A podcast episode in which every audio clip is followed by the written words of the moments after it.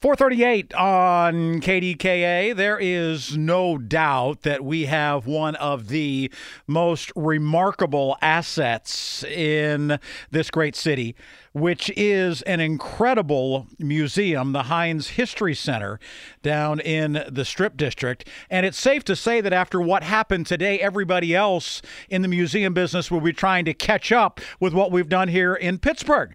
Andy Masich, if you would like for me to write material for placards for the museum, feel free to, to contact my agent. I'd be happy to help if I can.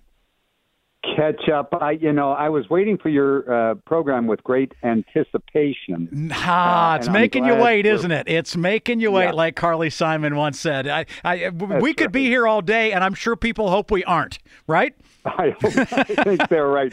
They want to know some history, Rick. Yeah, uh, absolutely. Andy, welcome to the program. It's good to have you here. It's good to be with you, and this is a big day for Pittsburgh. It is. You know, saving that uh, ketchup bottle uh, that uh, was in the Heinz Field red zone and bringing it to the Heinz History Center it just seems like a homecoming. It seems to me that there was a different kind of Heinz ketchup bottle on the other side of the building for a very, very long time. Now you've got one a little closer to downtown. Why the need for this one? Is it because of the ties to the stadium?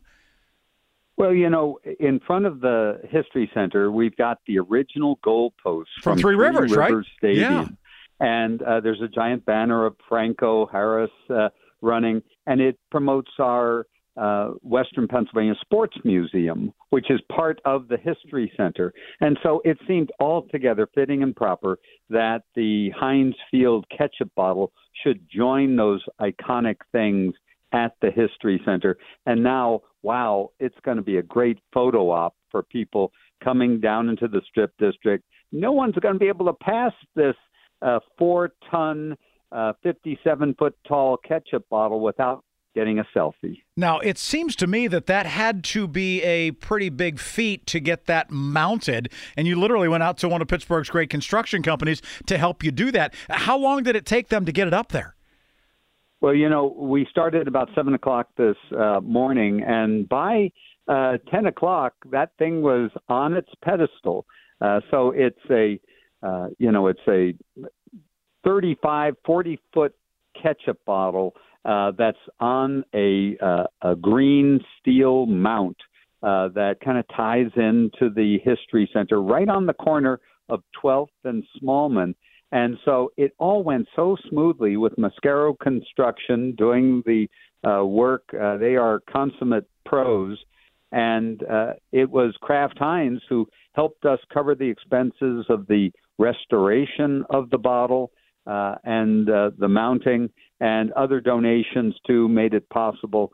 So I think Pittsburghers are going to be proud to pass the giant bottle. Was it hard to get that as part of the collection, or is it that people who have owned it, meaning Kraft Heinz and the Steelers and Stadium Authority, et cetera, that they wanted that to be part of Pittsburgh's future and part of its past history?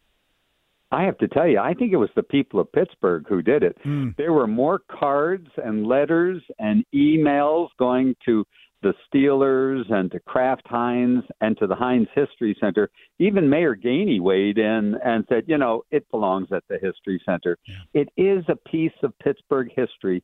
Imagine all the millions of people that watched games in uh, in at Heinz Field and saw those ketchup bottles uh, inverted and pouring their neon ketchup into the red zone.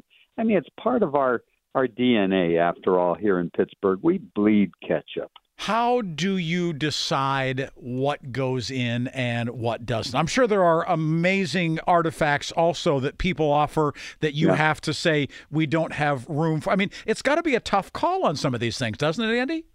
You're right. We have a committee of curators that reviews all donations, artifacts that are proffered, and we really do have to think about it because we can't take everything.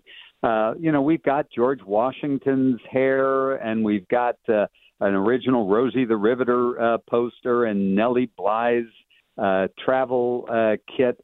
Uh, we've got uh, Franco Harris's life mask uh, and his collection at the History Center, but we can't take everything. Mm-hmm. But the iconic Heinz ketchup bottle, well, it it seems like a natural.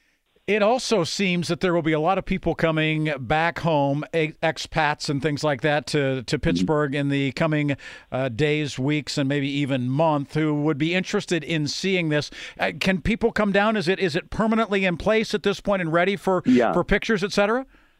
It is permanently in place. Uh, you can't miss it coming down Smallman Street.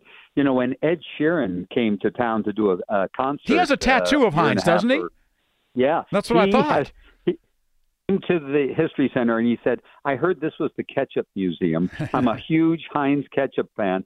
He he took a tour through our exhibit. He did his own selfie tour. Then he rolled up his left sleeve and showed our curators a ketchup bottle. It's a perfect replica of a Heinz ketchup bottle, tattooed mm-hmm. permanently mm-hmm. on his upper arm.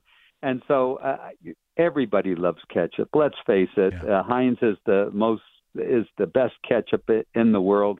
And so you're right. People will beat a path to our door. We have a great exhibit on uh, Heinz. Uh, uh, and remember, it was little H.J. Heinz, 10 years old, who started selling vegetables out of a wheelbarrow in downtown Pittsburgh and parlayed that into the largest food empire in the world. Well, it is wonderful to know that that will continue to be part of Pittsburgh's past and its future and will be kept in place because of what you're doing at the Heinz History Center. Andy, thank you so much for joining us, and I look forward to our next conversation already. I do too. You take care. Yep. Have a great holiday. Always good to hear his voice. Andy Masich from the Heinz History Center joining us on KDKA.